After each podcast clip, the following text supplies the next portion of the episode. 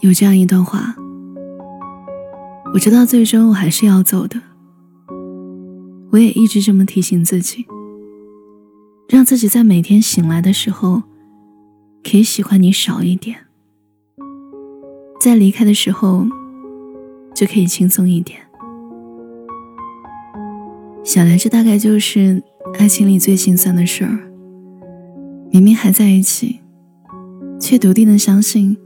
我是要走的，心怀鬼胎的计算着，我该怎样轻松一点；甚至计划着离开时，我该怎样拉行李箱，显得酷一点。最后，傻的人都留下了，聪明的人提前揣好了离开的船票。那天，你气喘吁吁跑到码头，看着最后的那班远航的船。悠悠鸣笛于海上，你才意识到，无论站在甲板，还是留在某个人的港口，等待你的，都不止挥挥手那么简单。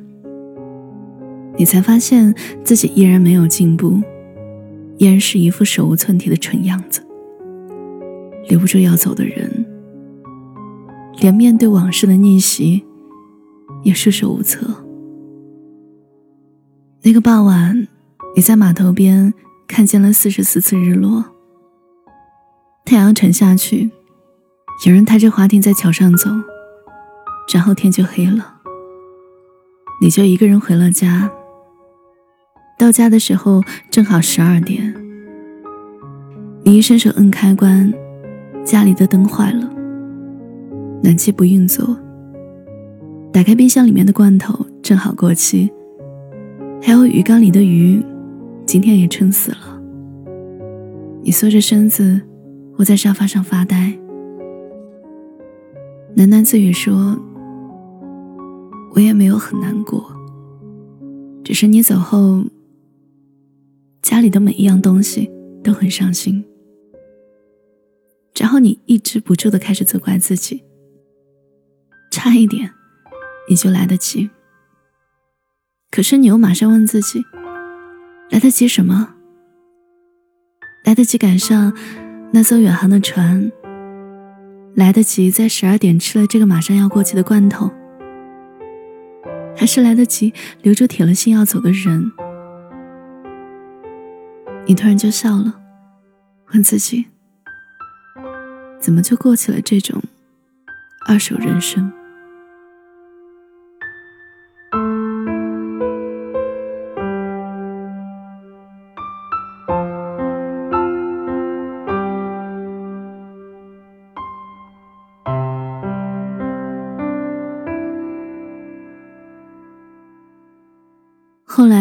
你习惯性在机场东张西望，等待着出口，设想了千百种说 “hello，好久不见”的样子。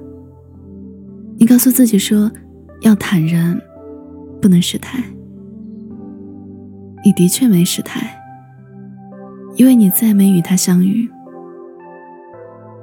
直到一天，你看见书里一句话，在机场。等一艘船，你才幡然醒悟，原来不是因为航班误点、航线太多、世界太大，只是因为他不爱你。你失望的发现，大多数人都差不多，朝秦暮楚，见异思迁。那天之后，你沉默的穿越由人构成的沙漠和海洋，你走了很远的路，但你不知道。还可以相信什么？大概每个人展示给世界的可能，都只是某一个角落的侧面。真实的那个自己，蜷曲在角落里，无声的哭泣。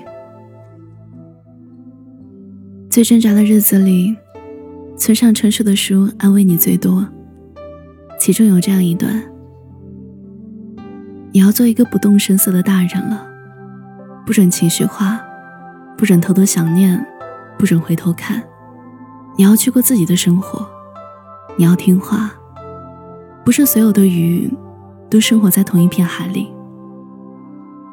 于是你下定决心，写了一封洋洋洒洒的信，心里说：“你大概不知道，我啊，现在已经对你失望到，每当发觉自己对你还有一丁点喜欢，一丁点失望时，我就会讨厌自己一份。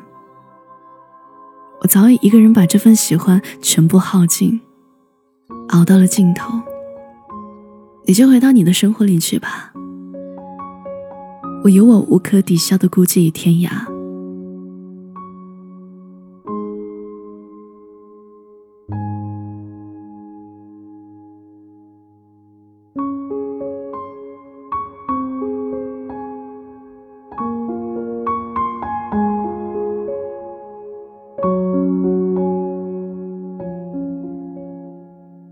你还是决定去了新的城市，求学深造。三年后再见时，整个人谈吐气质都变了，不再是当初那个一点事就咬破唇皮、不肯服输又默不作声的姑娘。那天我们一起吃饭，对面桌一对看起来二十岁的情侣，因为一点小事正好吵得不可开交。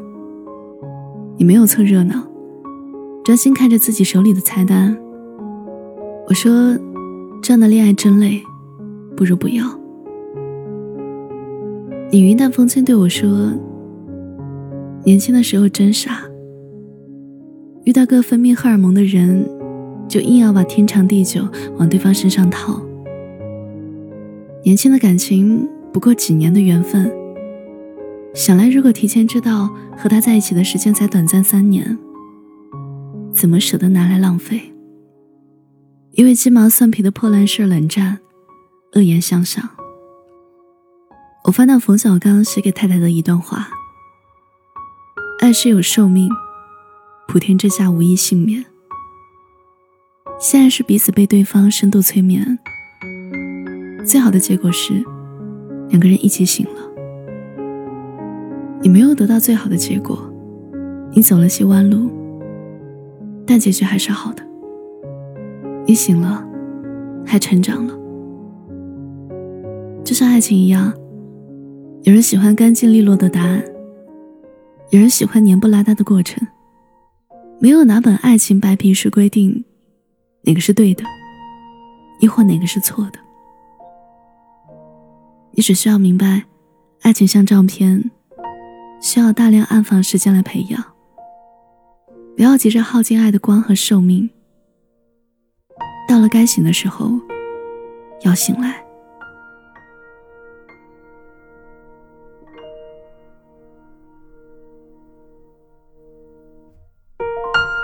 困了吗？睡了吗？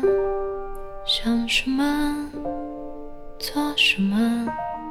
心情好像少了几嗨，好久不见。我是小七，谢谢你听我。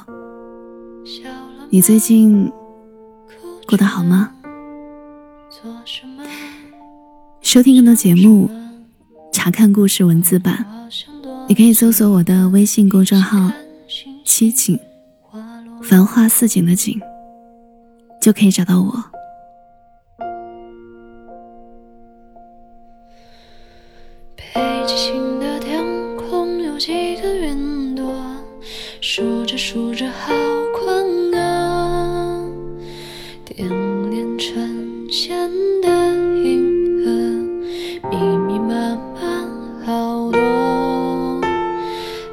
清醒的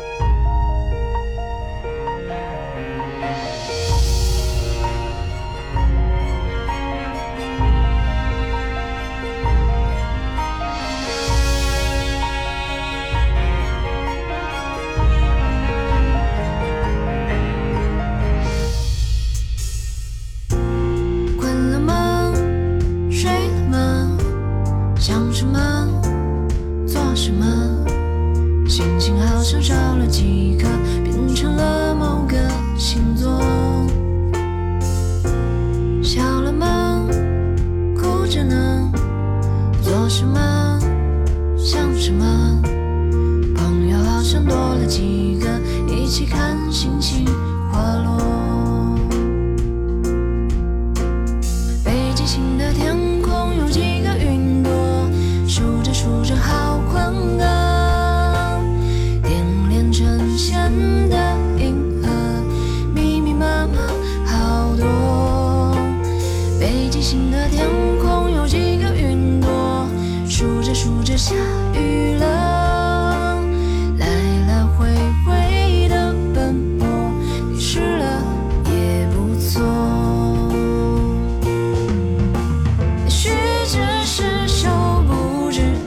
情歌。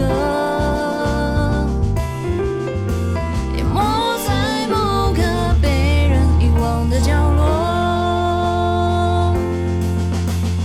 北极星的天空你可还记得？数着数着想哭了。